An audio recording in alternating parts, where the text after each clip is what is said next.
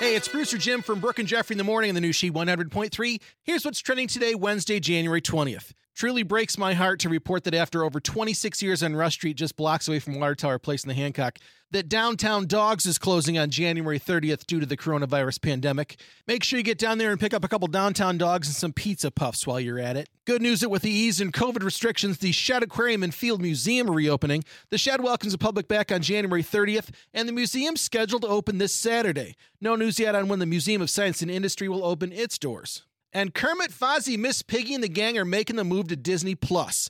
All five seasons of The Muppet Show will be available to stream on February 19th. As Fozzie Bear would say, waka waka waka. Enjoy the bitterly cold day, and don't forget, if you've got an Echo device for the best variety of the 80s, 90s, 2K, and today, simply say, Alexa, open She 100.3.